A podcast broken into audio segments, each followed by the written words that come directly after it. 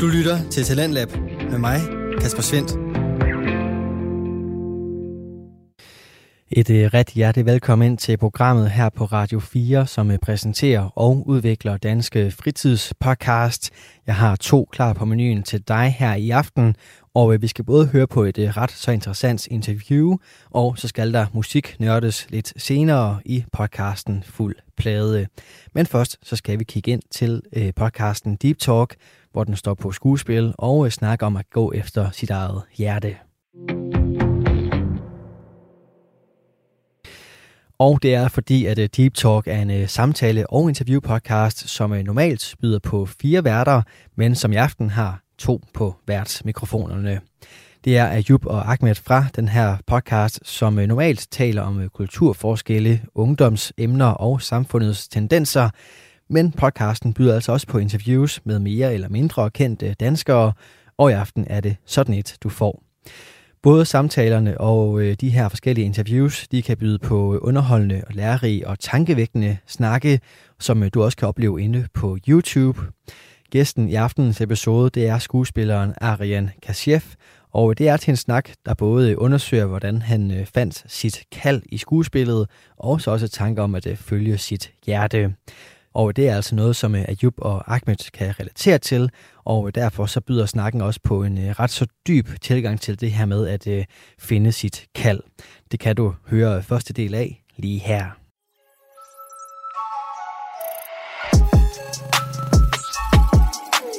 Deep Talk.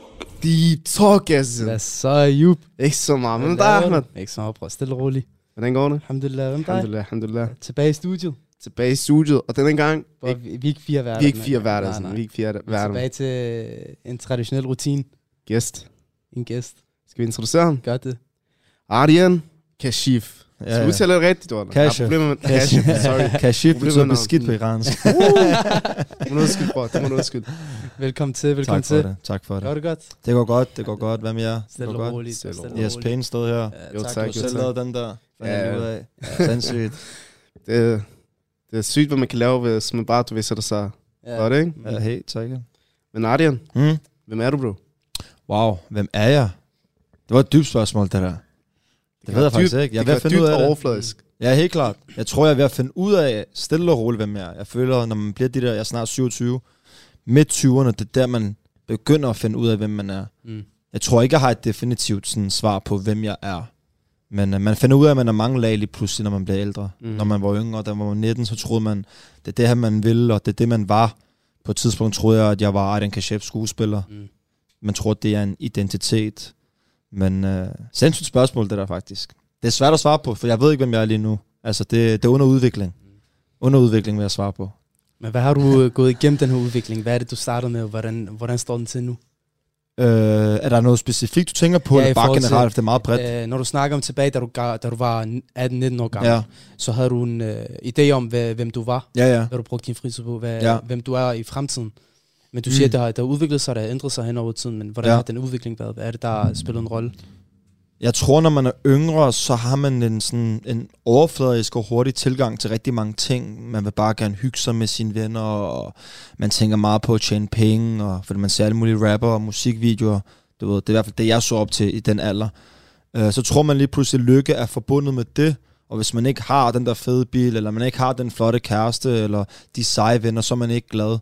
Øh, og så tror jeg bare, gennem tiden, når man bliver lidt ældre, og man finder ud af, at ens venner falder også lidt hen ad vejen, du ved. Ham, der du sagde, du ville dø for, han, han forsvinder på et tidspunkt. Så er der lige pludselig syv forskellige mennesker, du gerne vil dø for på et år, ikke? Så finder man ud af, de her ting, de kommer og går. Der er aldrig rigtig nogen, der, der forbliver for evigt. Der er måske et menneske ud af de der syv, otte, du har haft, der, der, der er der. Og ens forældre, som man aldrig gad at lytte til, du ved, fordi man synes, det var irriterende, hvad de sagde, selvom det var rigtigt. Så nogle ting, når, jo ældre du bliver, alt det, du har stukket af fra, det er som om, det kommer lidt tilbage til en. Alt det, ens far sagde til en, der var pisseirriterende, eller det der gamle klassiske musik, de plejer at spille for en, du ved, det synes man var rigtig nederen. Men jeg kan godt mærke, nu hvor jeg er blevet ældre, det er som om, man tager mange af de der ting til sig. Og jeg tror også, det er, fordi man kommer i en alder, hvor man finder ud af, øhm, jeg tror bare, man finder ud af, at i sidste ende, så dør vi mennesker. Så det er lidt lige meget, hvad vi kommer til at lave, og hvad vi har gjort. Det handler om, hvad man laver lige nu og her, og man skal nyde alle momenterne. Og penge kommer ikke med dig i graven, og den smukke kæreste kommer heller ikke med dig i graven, og dine venner kommer heller ikke med dig i graven. Så for mig handler det meget om, at man skal have det godt med sig selv, uden at have de der ydre materielle ting. Og det tænker jeg slet ikke, jeg var 19. Der var det bare penge og være den sejeste. Altså, der, var, der, der kunne man ikke dø. Hvad forbinder du så med lykke nu? Øhm, at man har, man har det mentalt godt, at man er glad, du ved. Mm. Så man går en tur i skoven, du ved, det er lykke. Når du sidder og ser en god film, og du har det godt, det er lykke. Når du sidder med din mor, din far og din søster, og de alle sammen lever, du ved, og din mormor, hun lever, det er lykke, du ved. At man er sammen med mennesker, mm, der elsker en, du ved. Så er det lige meget, hvem man er, du ved. De, de er ligeglade med, hvad du har, og hvad du laver, og hvad du har på, du ved. De kan bare lide dig, fordi du er den, du er. Det vil jeg helt klart kalde for lykke. Ja. 100. Men så vil jeg bare sådan, hvor startede du egentlig din rejse? Hvor, du ved, hvor startede hele din, ved, din, hvad kalder man sådan noget?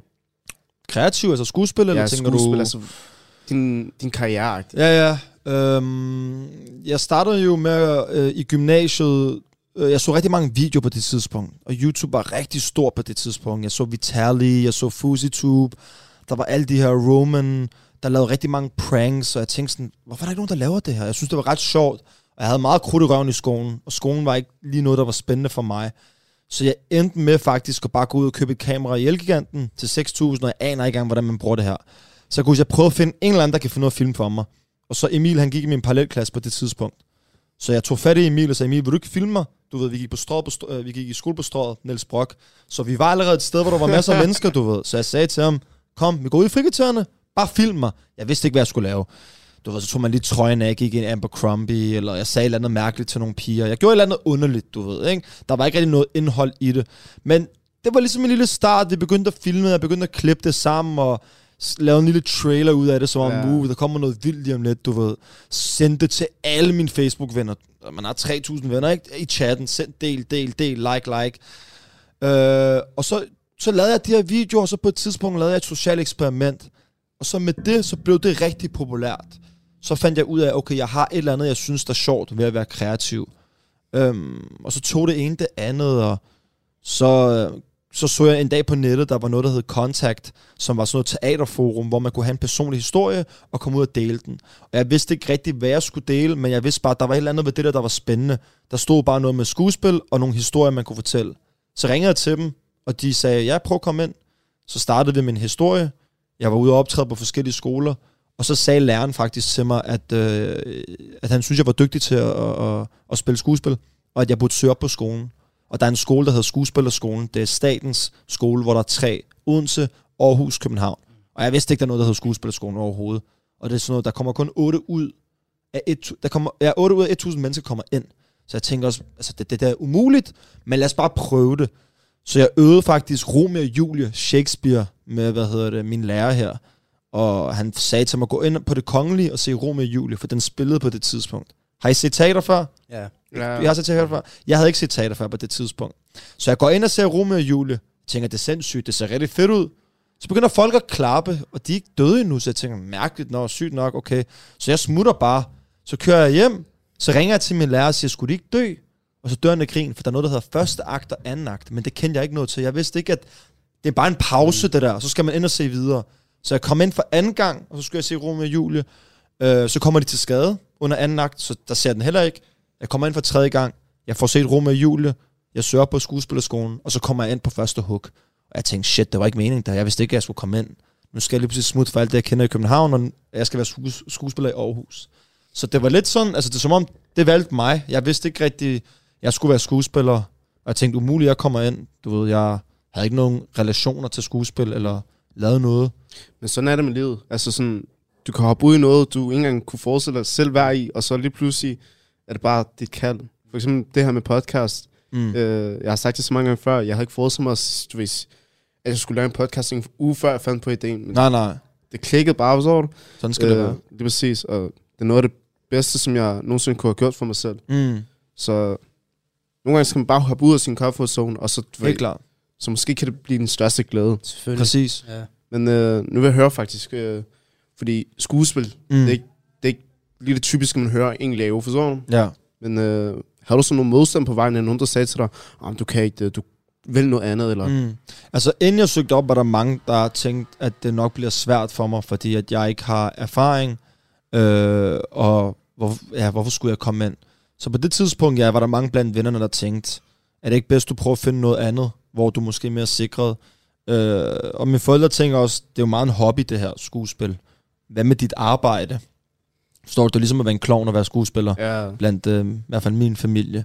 Men da jeg ligesom kom ind, så forstod folk og min familie også godt, nu har en af de største skoler i Danmark anerkendt, at jeg er god nok til at gå her. Så det må betyde, at der er et eller andet, ikke? Øhm, men jo, selvfølgelig får du altid modstand. Men jeg har jo lavet YouTube, jeg har lavet Ardian Planet inden da, så jeg har oplevet rigeligt af modstand på den front. Jeg har jo lavet videoer, hvor folk sidder og kommenter, øh, kommenterer dine ting. Du har tusind beskeder, der sviner dig til jo, ikke? Så jeg har prøvet at se alt, hvad der skulle ses. Så det, det, det er ligesom ikke svært for mig længere at modtage kritik. Fordi jeg har prøvet at være på internettet og, og være populær på den måde. Det er noget andet at være populær skuespilmæssigt, og det er, det er noget andet at være populær på internettet. Og internettet er meget værre, end at være sådan en privat skuespiller. Fordi Mm. der er så mange, der har set dit privatliv på internettet, så de tror også, de kan tillade sig at sige, hvad de har lyst til. Så jeg vil sige, det er ikke, det er ikke svært at få kritik længere.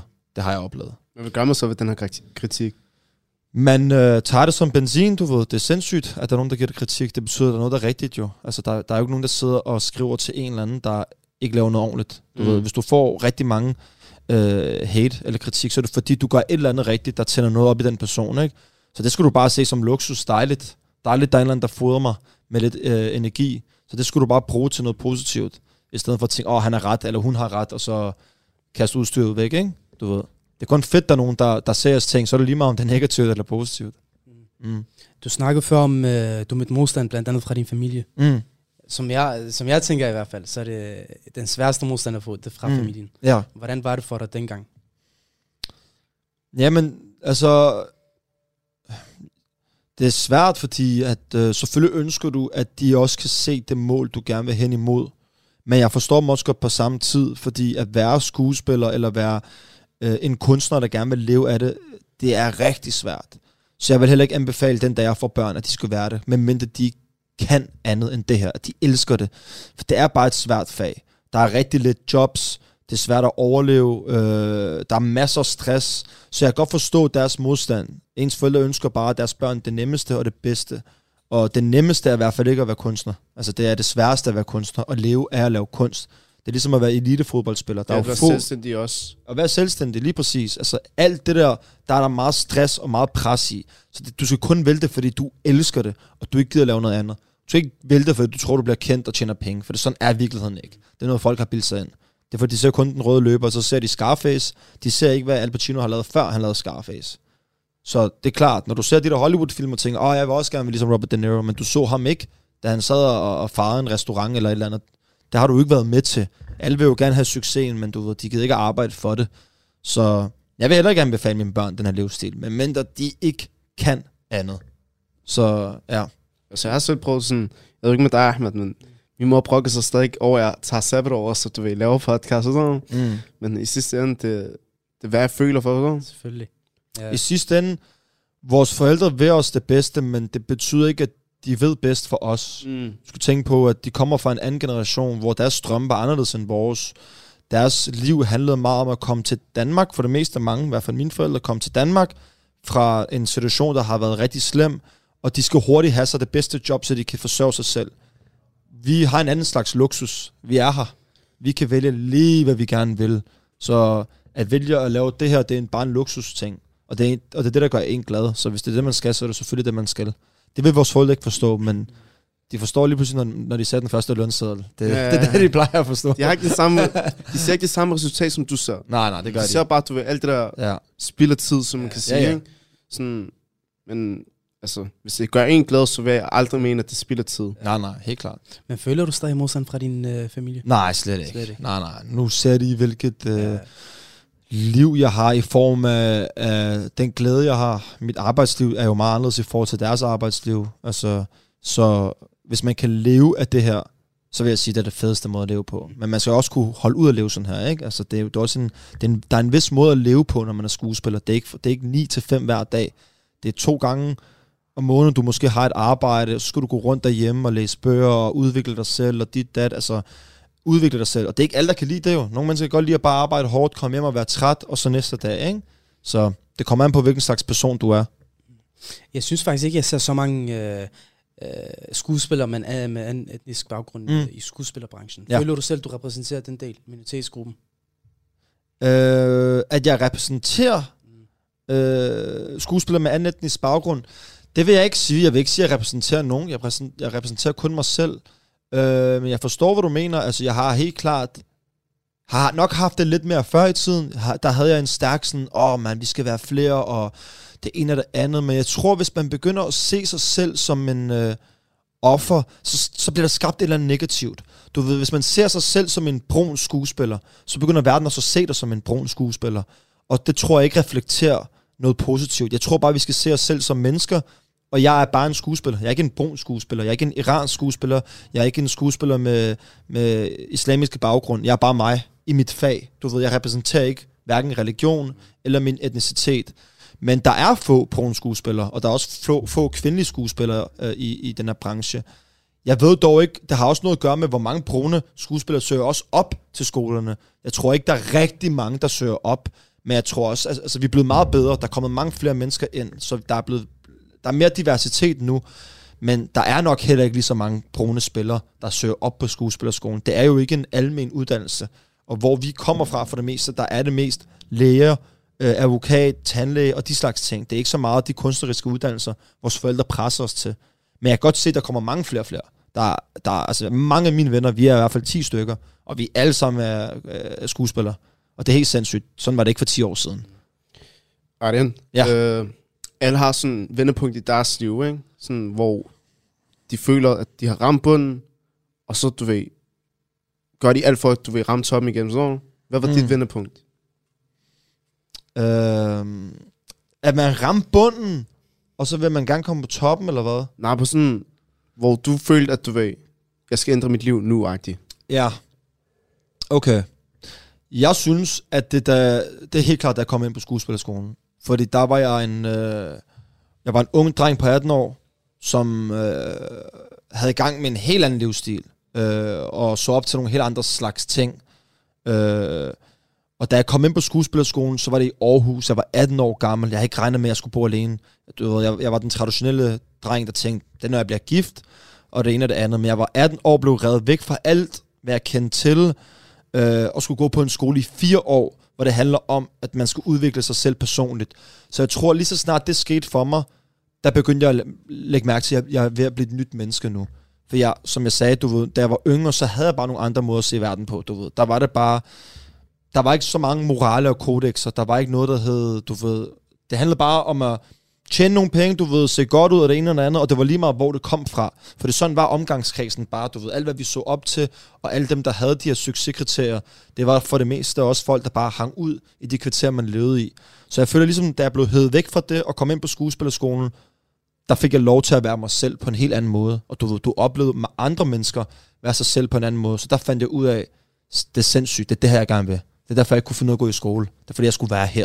Du ved, jeg blev altid smidt ud af skolen fordi jeg var, havde for meget energi eller eller andet. Ikke? Det, så her kunne jeg lige pludselig bruge den energi til noget positivt. Så der følte jeg ligesom, der fandt jeg endelig et sted, jeg kunne være. Ja, hvis det gav mening. Ja, Det er gjorde 100. Ja, ja. Jeg har selv øh, haft krudt i røven, der ikke? Ja, ja, men det, er Det, det, det, det, det, har kun vi noget altid positivt. sådan, Det handler bare om, hvordan man skal justere det, i stedet for, at de siger til dig, tag en dampille eller et eller andet. Ikke? Ja, du ved, man skal bruge den der at de, energi. sætter, at, at de sætter sådan en boks, og du ved, Ja, ja. tænker om, ham der kan vi ikke bruge til noget. Nej, nej, lige præcis. Lige præcis. Har du nogensinde, øh, da du var i skuespillerskolen, Mm. hvis du så dig selv inden for skuespillerbranchen inden for den nærmeste fremtid, ikke? Ja.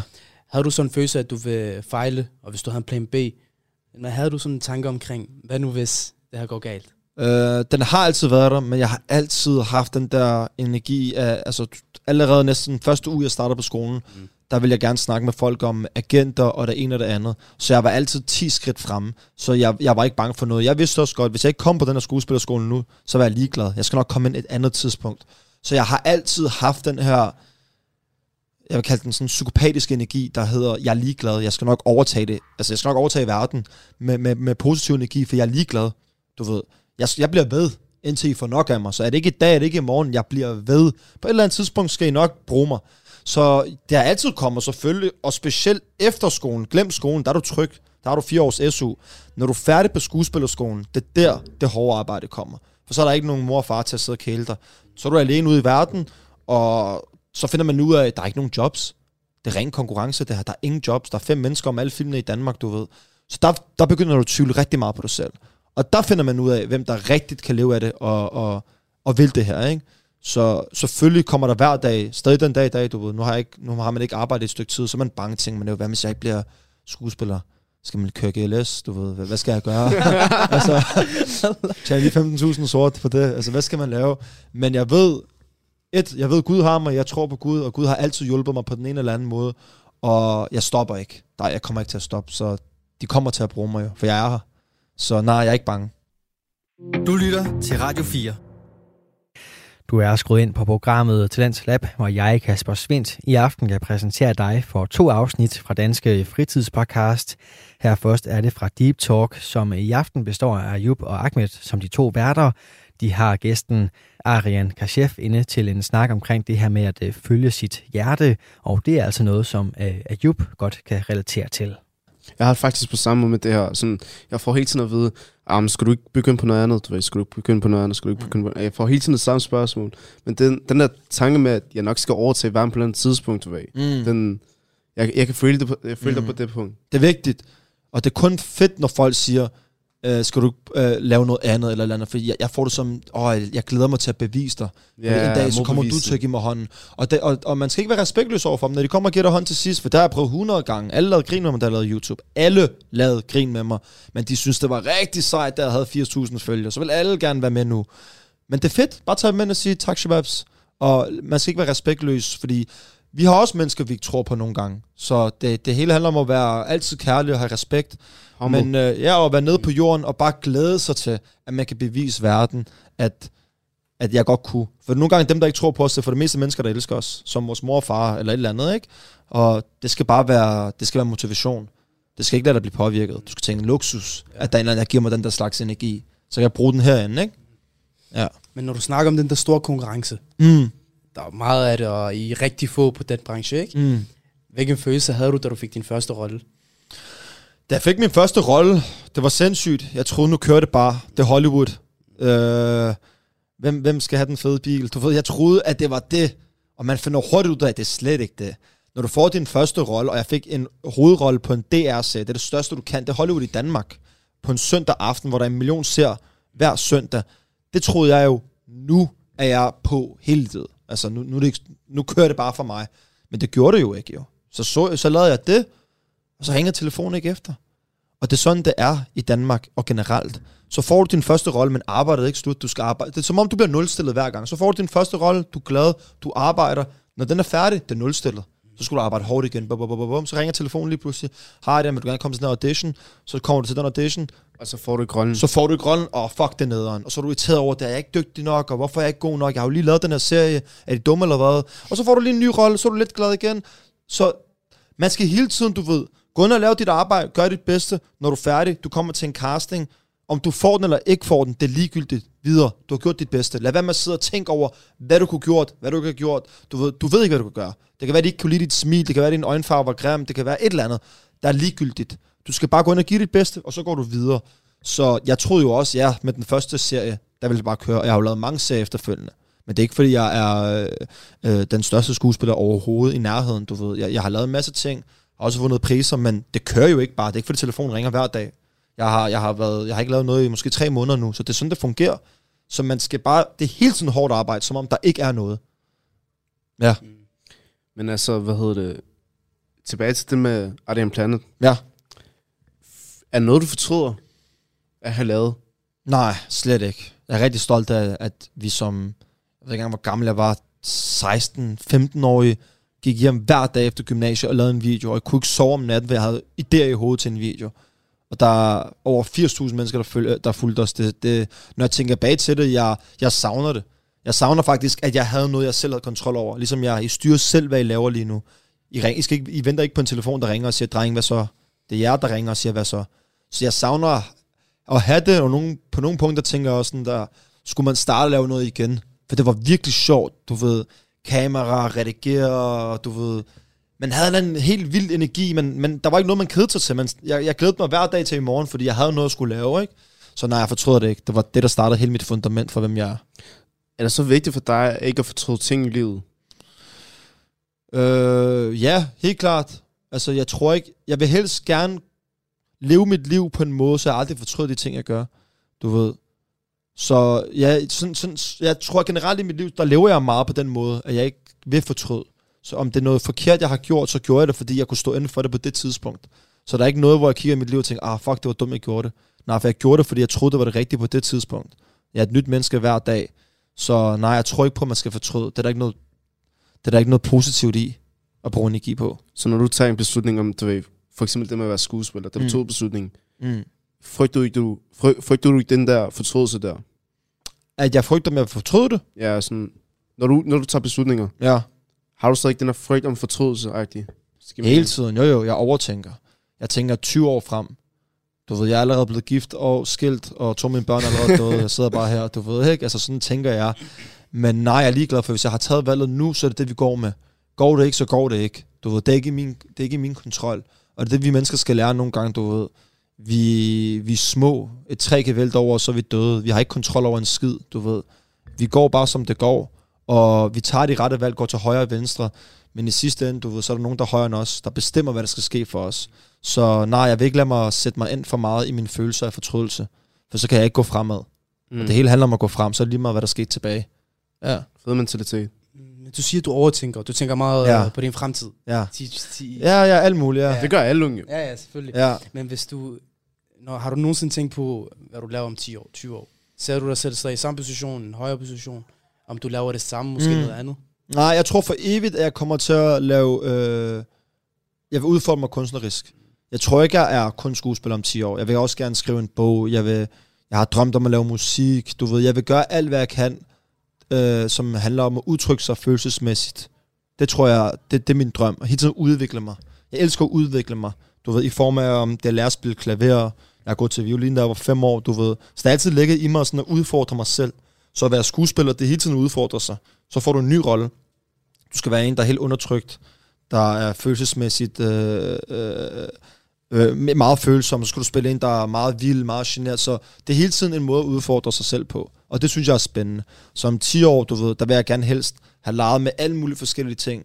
Prøve nogle mærkelige ting. Noget, man tænker, åh, det var ikke engang noget for mig, men fedt, det fik jeg lov til at prøve.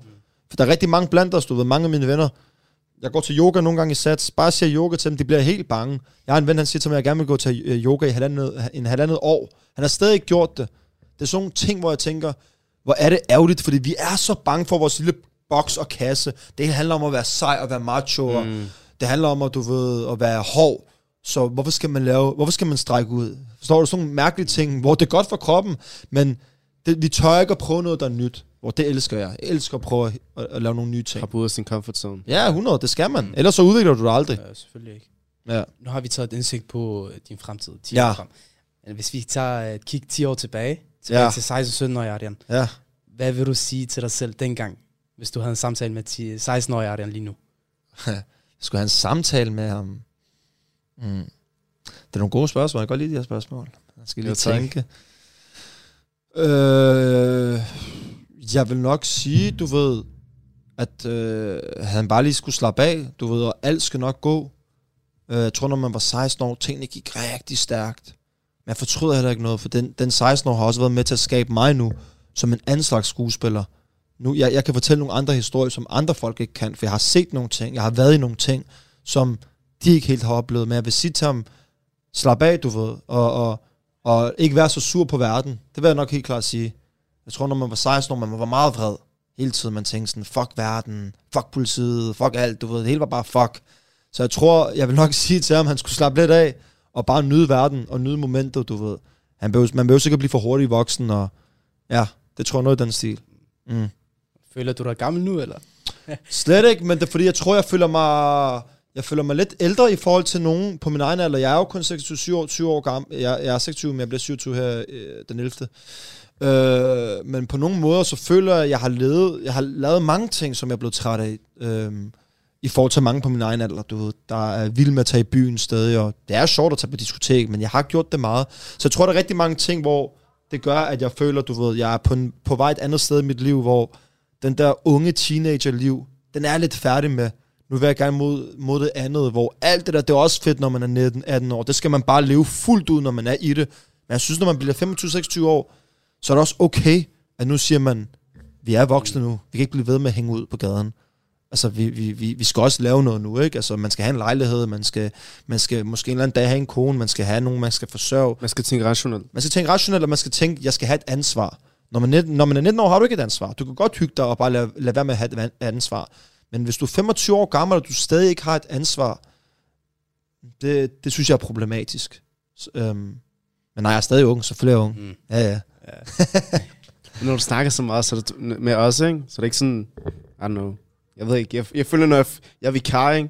så hver gang jeg snakker med de der, de der børn, der Ja. ja. føler mig altid sådan, fuck, jeg er gammel, G. Jamen, hvor gammel er de, du snakker med? Syv år. øh, Ja, selvfølgelig er du ja, det. Ja, ja, du er 10 år ældre end dem, ja. Nogle gange, jeg er 16 år, jeg snakker med, og tænker, Ja. fuck, jeg er gammel. Ja, ja. Jamen, sådan er det. det. Det er jo bare mentalt, hvad du, hvordan du er, og hvad du har oplevet. Mm. Det kan også være med til at gøre dig ældre og vis. Det er lige meget, hvor gamle vi er jo. Der er nogen, der er 16 år gamle, der kan lære mig Det ting. er heroppe, det er heroppe det hele tiden. Lige præcis, lige præcis. Ja. Ayub. jeg føler mig gammel nogle gange. Føler du dig ikke også gammel? Jeg føler mig gammel. Ja, der er der føler gammel, bro. Hele tiden Hvor gammel er du? Og jeg bliver 20 her den 28. Okay, det er 20. Ham, han er en gammel mand. Han har stadig ondt i hoften og så videre. Det er yoga. Det skal gå til yoga, det er det, jeg siger. Ja. Nej, nu, nu, da du sagde det, det gav faktisk lidt mening. Ja, Så ja. Jeg har aldrig tænkt over det. Åh, det er sindssygt yoga. Tro mig, det er sindssygt. Ja, Det- Folk, vi? folk Ja. tror, det er sådan en kvindeting. Det er det slet ikke. Det er jo bare stræk ud. Det Wallah, der. Wallah, jeg tror faktisk, jeg godt kunne finde på at gå til yoga. Eller sådan hiphop eller dans eller eller andet. Bare eller andet, du ved. Præcis. Prøv, jeg, jeg tror, det ville være sindssygt, hvis man kunne en gang om måneden gå til et eller andet, du aldrig vil gøre. Sådan noget helt mærkeligt pis. Bare et eller andet ballet, bro. Bare en gang, du går derhen. Den, Har du den, prøvet den det? ene, nej, det har jeg faktisk ikke. Jeg tror, man snart gør. Jeg har overvejet at gå til billet der ved mindre. Koran har overvejet. Tup- Tupac har gjort det. Tupac gik til ballet. Mener du det? Ja, Tupac han gik Det til hjælper ballet. balancen, G. Og Tupac var digter, før han var rapper. Mm. Så du ved, dem vi så op til gjorde de der ting. Vi gider bare ikke snakke om det. Ja. Men øh, jeg tror, jeg en gang om måneden prøver noget, jeg aldrig har prøvet før. Eller noget helt mærkeligt. Det tror jeg vil gøre jer helt sindssygt. Tror jeg også. Skal Ja. prøve. Yoga efter. Er er. Læg to måtter her på gulvet. Sådan er Ej. det. Men øh, i forhold til det med unge og så videre, ikke? ja, vores seere og lytter, ja. de er generelt unge. Mm. Og derfor vil jeg øh, få dig til at øh, give en råd til de her unge der. Hvad Mm. vil du sige til dem? Kameraet dit, du kigger bare ind i kameraet og Wow, siger, er det du har lyst. Ja. Øh, føler, de kigger på mig. um, mit råd er, følg dit hjerte. Lad være med at lytte til nogen. Hverken dine forældre, venner, eller ja, hvis det er din bedstemor. Hvis det handler om noget, du elsker, så er det dig, der ved det. Og du skal gøre alt, hvad du kan for at få det. For en eller anden dag, så bliver du 50 år, og så tænker du, hvad nu hvis? Der skal aldrig hedde noget, hvad nu hvis? Følg dit hjerte. Bum. Perfekt, nu. Ah, den Ja, ja. trængte den der. Den trængte, nej, vi er ikke Nå, vi er ikke færdige. Ja, det var sådan- det. Den er knap der, Nå, det var det der deep. Ah, Deep, okay. lige præcis. Så du trykke på den hele dagen, jo.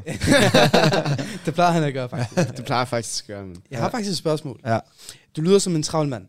Travl mand. Ja, det, det, I dag? Nej, nej, Nå, generelt. okay. Generelt. Nogle gange, Ja, ja. lige præcis. Men du har sagt, du har ikke lavet øh, sådan, så meget øh, skuespillermæssigt i tre måneder. Ej, det er ikke rigtigt. Jeg er lige blevet færdig for to uger siden, men øh, før det var der lidt pause, ja. Du ved. Og så er der nu, nu er der pause. Lidt. Nu ved jeg heller ikke, hvad der sker ja. Ja. nu. Men hvad, hvad får du din hverdag til at gå med? Øh, jamen, jeg skriver meget. Jeg skriver også selv film, så jeg skriver masser af idéer, du ved, øh, som jeg rigtig gerne vil sætte i gang, og det gør jeg også. Øh, jeg læser rigtig meget. Øh, jeg træner hver morgen. Altså, jeg starter med, skal vi, skal vi tale om, hvordan, hvordan det hele starter? Det. Jeg vågner op, øh, på tom mave, så træner jeg, går i sauna, dampbad, kommer jeg hjem, så læser jeg øh, nogle sider af den bog, jeg nu læser i, spiser noget mad, øhm, og så, ja, så spoler vi lidt frem, så kan det være, at jeg ses med nogen, det kan være at tage hjem til min familie, eller et, et eller andet, eller går med hunden, øh, og så om aftenen, så sidder jeg og skriver på en film. Øh, og så nogle gange så er der arbejde, nogle gange er der ikke arbejde. Så har du to dage på en film der. Det kan være, du har en stor rolle i en serie, 30 dage her. Det kan være, du laver teater. Jeg har lige lavet teater i to måneder i Aarhus.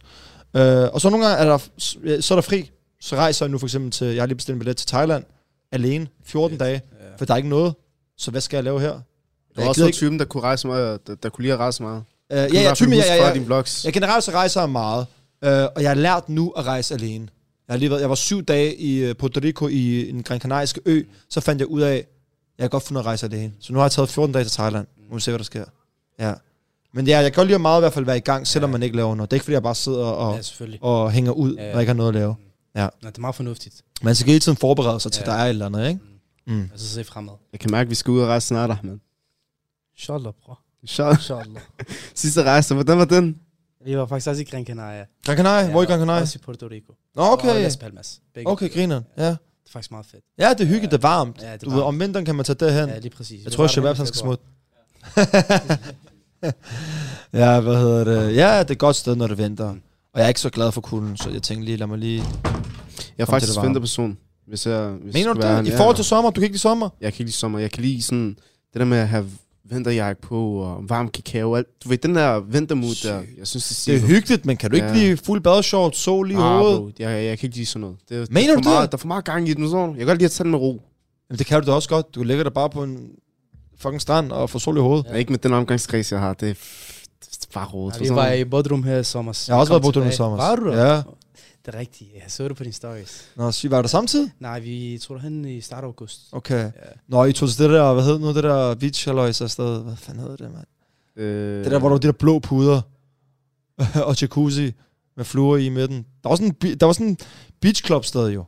Øh, hvad fanden hed den? I var der? Aloha Beach. Lora, ja. Var I nej, vi var der. Nej, nej, vi var ikke i Lora Godt, Beach. det var også noget lort. Altså, jeg vil sige Bodrum, ikke? Undskyld. Men alle tyrker, der har sagt Bodrum er det fedeste, Ja, ikke? ja. Jeg ved ikke, hvad de snakker Giv om. mig hånd på det der, bro. Jamen, jeg, bro, ty, jeg har hørt på Bodrum, ikke? At alle tyrker siden jeg var 14 år. Man skulle tro, det var Hawaii. Ja. Mig og min ven kommer derned. Ja, ja. Altså, og det gode ved, mig og min ven, vi boede i det der luksusområde. Vi boede i Jalikabak. Det er der, hvor marinaen er. Halvdelen af mennesker, der har været i Bodrum... Ved I overhovedet, hvad Jalikabak er? Nej. Der er ikke nogen, der ved, hvad Jalikabak er. Det er så sjovt. Det er fordi, I har, I har været i Bodrum. Jalik- ved du, hvor marinaen er? Vi, er, vi, var, vi boede ved marinaen, jeg er sikker på. Tæt på Nysred og alt det der. Ja, men vi var øh, Boede 20 du tæt på minutters der? kørsel derfra. Jeg boede 20 minutters kørsel. Ja. Vi boede der omkring, og det var det pæne. Der er der ikke alt det der fest. Men Bodrum feststedet, det var jo elendigt, synes jeg. Jeg synes virkelig, det var, det var bare Vestegn, Ja, der, har, det er der havde rigtigt. diskoteker i Tyrkiet jo. Det var bare Det turister. var ulækkert, ja, lige præcis. Maden er kun derhen, så jeg var sådan, wow, jeg var meget skuffet over folk, der fik det til at lyde, som om det er Maldiverne. Også bare menneskerne, de var idioter. Ja, altså sådan, det var underligt. vi, vi var ved at komme op og slås med hver eneste, eneste restaurant. Ja, De, jamen, De hoster, eller de hoster. Ja, men jeg synes, øh, Jalika var sindssygt mad. Altså, det vil jeg sige, jerndødt mad, der var marinaen. 100. Ja. Men øh, vi er ved at nå til vejens ende. Øh, 100. Så hvad har vi lært i dag, Ahmed? Øh, jeg har fået et indsigt i øh, Arians øh, fortid, fremtid, Mm. hvad han tænker, øh, hvilke baner øh, han tænker i, Mm. og hvad han har tænkt sig at gøre med sin øh, karriere. Faktisk meget spændende at høre på. Jeg Tak har, lært, jeg har lært, at øh, hvad end hvad folk siger til dig, så skal du bare gøre, hvad dit hjerte begærer. Mm. Så hvis du drømmer om at være balletdanser, eller whatever du har lyst til, så bare Dans gør det. Til. Ja, ja. Bare gør, hvad hjertet begærer, hvad dit hjerte øh, driver for. 100. 100%. Og tak for, at jeg måtte være her, mand. Mm, Det, Tak for, du kom. Ja. Ja, selvfølgelig. Jamen, det var sejt. Var det dig, der kom op til mig, tror jeg? Eller? Ja, Ja, det var virkelig sejt. Det der, det havde jeg respekt for. Jeg tror, jeg tror havde I bare skrevet på Instagram, så havde jeg måske ikke svaret eller et eller andet, Mm. fordi altså, det, man får jo bare beskeder jo. Mm. Men det var meget sejt, du gik op til en sådan der. Det, det er ikke tit, folk tør det. Det er den fede energi, du ved. For At man kommer op til andre mennesker. Det skal du bare gøre fremadrettet med, med alle, du møder på din vej. Hvis man synes, nogle mennesker er fede, gør det. Mm. Du ved, vi er meget bange for at give folk ansigt her i Danmark, ja. Synes jeg. Hvor hvis der er nogen, vi synes, der er fede, vi sidder og lytter til deres musik i bilen, så, ham, så skal man også kunne sige det til dem foran dem, ikke? Selvfølgelig. Ja. Ja. Jamen, Så tak for mig der i hvert fald. Tak fedt, for, du kom. Det, det er Selvfølgelig. fornøjelse. man. 100. Øh, især bare generelt det, det hele med at have gæster på podcast, fordi man lærer en del. Det gør man. Det er det, der er Ja. fedt. I, I, I får en gave hver gang, fordi I, Mm. I lærer nye mennesker at kende, og I får nye informationer. Det er der så fedt ved podcast, du ved. At man, man sidder faktisk bare og har en snak, øh, og så kan man lære en masse. Det er lærerigt. Rigtig Ja. lærerigt. Det er så fedt. Det har jeg oplevet. Held og lykke i hvert fald med det hele, og Tak. Jo, tak. Tusind tak. Jeg tænker, det er det for i dag. Deep Talk out. Deep Talk out. Altså. 100. Deep Talk. Du lytter til Talentlab med mig, Kasper Svendt. Her var det aftenens første fritidspodcast. Det var Deep Talk med øh, de to værter, Ayub og Ahmed, som i denne gang havde gæsten, skuespilleren Ariane Kashef, inde til en øh, snak om det her med at følge sit hjerte. Du kan finde flere episoder fra Deep Talk, både med og uden gæster, og det kan du altså inde på din foretrukne podcast tjeneste. Og så kan du også følge Deep Talk inde på de sociale medier, og også finde den inde på YouTube. Helt så mange steder, der kan du dog ikke finde fuld plade, men heldigvis så er podcasten altså også nok i sig selv, for øh, Markus Rasmussen og Daniel Hauptmann, de byder her på en øh, rigtig passionspodcast, som øh, går ud på kærlighed til forskellige musikalbums. De to værter har lavet deres forskellige lister med 42 af deres yndlingsalbum, og dem sætter de så sammen i de her forskellige episoder, som altså byder på mange forskellige musikalske udtryk. Det er blandt andet, når Daniel han har taget øh, rockbandet Muse med, og øh, det er et band, som i den grad har mange forskellige stile på sig. Men øh, inden vi hopper ind i bandets album Drones fra 2015, så får du først et par anbefalinger fra Markus og Daniel. Eller 28 Randers. Hvorfor, hvorfor giver du hvorfor giver min computer? 28 grader Randers. Hvorfor, hvor fanden får jeg vejrudsigten fra Randers på min computer?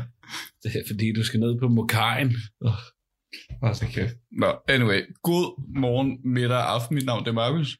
Og mit navn er Daniel. Og du lytter til Fuld Plade Podcast, musikprogrammet, hvor Daniel og jeg øh, går igennem, hvad vi mener er de 42 bedste udgivelser i musikken nogensinde. Øh, ud fra hver vores liste fra 42 til 1. Vi er på nummer 6. Øh, og det går godt. Hvad skal vi tale om i dag, Daniel? Hold da op, en god intro lige nu. Du kommer tilbage lige om lidt.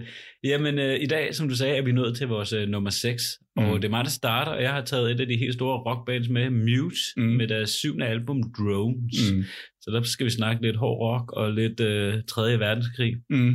Og du har taget øh, D'Angelo med Brown Sugar, Debuten fra 95. som du også nævnte i sidste afsnit. Måske det sexede album i verden. 100% det et af de mest seksuelle albums. Ja. Hvis det ikke var på grund af hans andet album, Voodoo, mm. som også er måske den mest, næ- næsten mest sexede album. Uh, vi spiller så ikke sang fra hvert album, uh, og har et album, en sang med fra den andens album, så jeg har en sang med fra dagens album, dagen en sang med fra mit album. Uh, at hvad vi siger, vores mening og vores holdning, uh, og det er subjektivt, og vi er ikke eksperter på nogen måde, uh, udover at vi har gjort det her i større afsnit nu. Uh, 43. og hvis du ikke er enig, så kan jeg kun sige... You're such a fucking hoe. I love it. What the hell? Hvad var det? Hold kæft, mand. Vi har lavet det her så lang tid, og alligevel så er det som, du altid skal nå en ny bund af dårlige introer. Kæft. Sidste gang, der var det en gentagelse fra Lekser Klatten, og, Hey, det var en ny sang på Lexaklassen. og i dag, der er det, jeg ved ikke, det var lavpunkt. Kanye West er lidt på. nej, nej, nej. Øh, Ja, øh, ellers så, øh, du kan også meget venligt skrive til os på Fuldblad Podcast på Instagram, Ja. øh, hvor vi er ved at nå 100 lyttere. Nej, 100 følgere faktisk. Og, og du kan også skrive os en mail på fuldblad.gmail.com. Giv os din mening. Giv os, øh, hvad for en sang, du har lyst til at høre. Ja. Øh, og så kan du følge os på Spotify, lytte til os på Spotify, Google Podcast og iTunes. Mm. Øh, giv os fem stjerner. Følg det. Alt det der. Du er også meget velkommen til at skrive til os med nogle anbefalinger og sådan noget. Mm. Hvilket der faktisk er en, der har gjort. Der var en af vores kammerater, der skrev til, øh, til mig, om at øh, jeg skulle lytte til et album, fordi at det tror han, øh, jeg ville synes var vildt lækkert. Nice. Og det var øh, Florence and the Machine, der er Mm. kommet med et nyt album i år, øh, Ja. der hedder Dance, Dance, Fe- Dance Fever. Mm.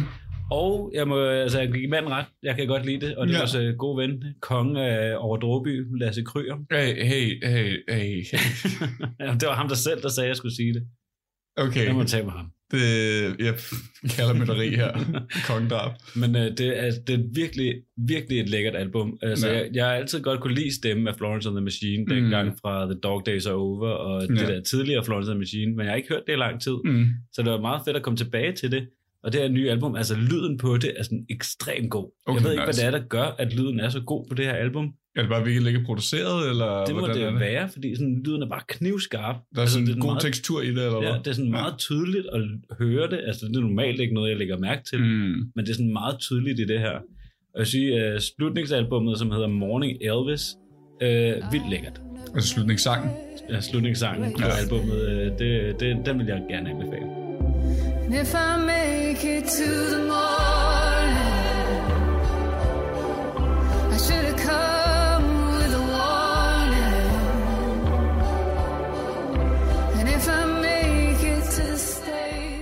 Har du lyttet til noget i den her uge? Øh, jeg har, altså jeg har lyttet til det, vi skal lytte til, naturligvis. Øh, så har jeg haft sådan en lille, jeg ved ikke, kaninhul, jeg engang var ned i.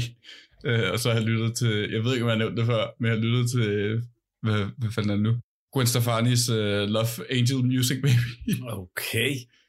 Som jeg også bare... Jeg, Old school. Jeg bliver hver gang jeg lytter til det, det er fra 2004, og hver gang jeg går tilbage til det, så er jeg sådan, så lytter til det, og så er jeg sådan, jeg har lyttet til alle de her sange på et eller andet tidspunkt, og det er også bare banger, banger, banger, banger, banger. Hvad er der på det? Det har reelt ingen rettigheder til at være så godt, som det er.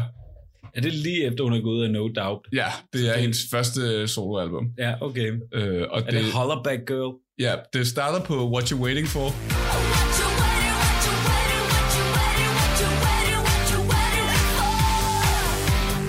Så kører den ind i Rich Girl.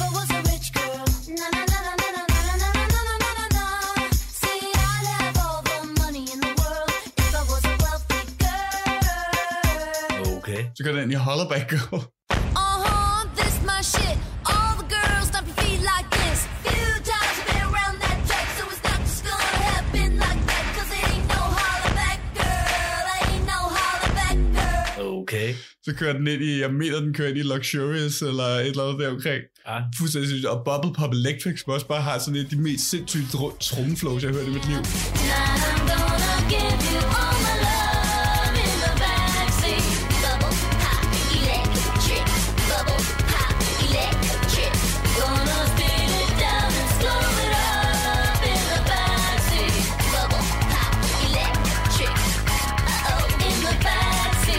Altså, det er så sindssygt godt et album, og sådan kommer ind på, du ved, øh, det parasociale forhold imellem lyttere og kunstnere, og, og være en kunstner, og have en kontrakt, og sådan alt, at det er Ja. sindssygt. no.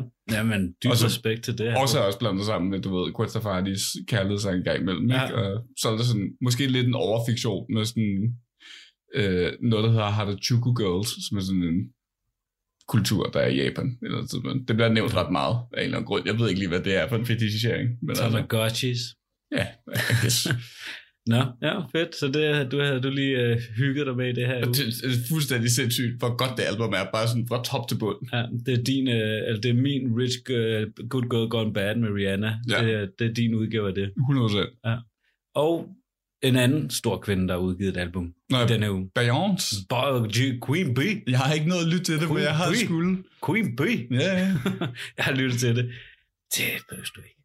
Det vil jeg ikke. Jo, hvis du godt kan lide at gå på klubben, og så bare smadre bassarmen op i vejret, så, så skal du lytte til det. Jeg synes ellers, det der, den single, hun har udgivet, Break My Soul, Ja. var det vildt fed. Jamen, det er, altså, det er fedt, og det er vildt godt produceret. Mm. Øh, men det er virkelig et klubalbum. Det er Mm. mm. lavet til klubben. Det er sådan, det er lidt sådan lidt... Øh, det er sådan lidt uh, Megan, Thee, jamen, jo, Megan Thee Stallion møder Robin, og så Mm. mix sammen, og så bare sådan fuld klubmusik. Nice.